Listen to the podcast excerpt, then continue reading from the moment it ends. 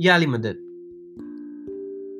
Parents पिछले episode में हमने ये जाना कि बच्चों को क्वालिटी ऑफ़ एजुकेशन देने के लिए उन्हें अच्छी स्कूल और टीचर के साथ साथ अच्छा नेबरहुड में भी रखना बहुत ही ज़रूरी है।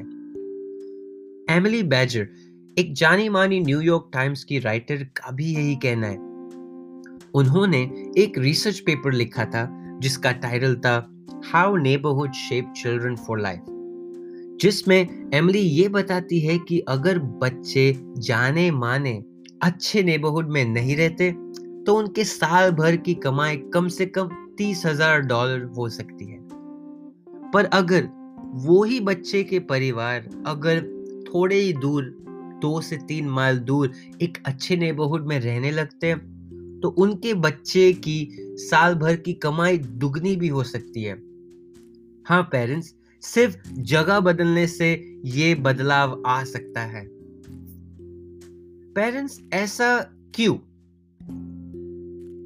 ऐसा इसलिए क्योंकि अच्छे नेबरहुड में जब बच्चे खेलते हैं बाहर या आप जब बच्चों के साथ बाहर जाते तो आपको और आपके बच्चों को मौका मिलता है अच्छे लोगों से मिलना, जिनका स्वभाव भी अच्छा है और काफ़ी समझदार जाने माने लोग भी हो गए बच्चों को इन्हीं लोगों से अनुभव मिलता है अच्छी अच्छी तालीम भी मिल सकती है, उन्हें एक नई और अच्छी सोच मिलती है।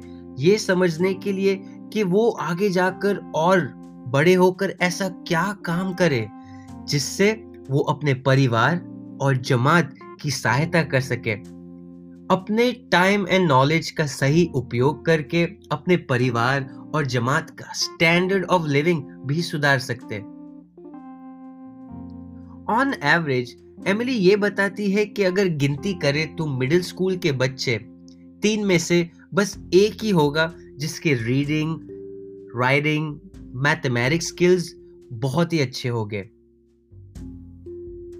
अब पेरेंट्स आप ही ये सोचिए कि अगर आपका बच्चा ऐसा जगह में पढ़ रहा है जिसका नेबरहुड सुरक्षित नहीं है।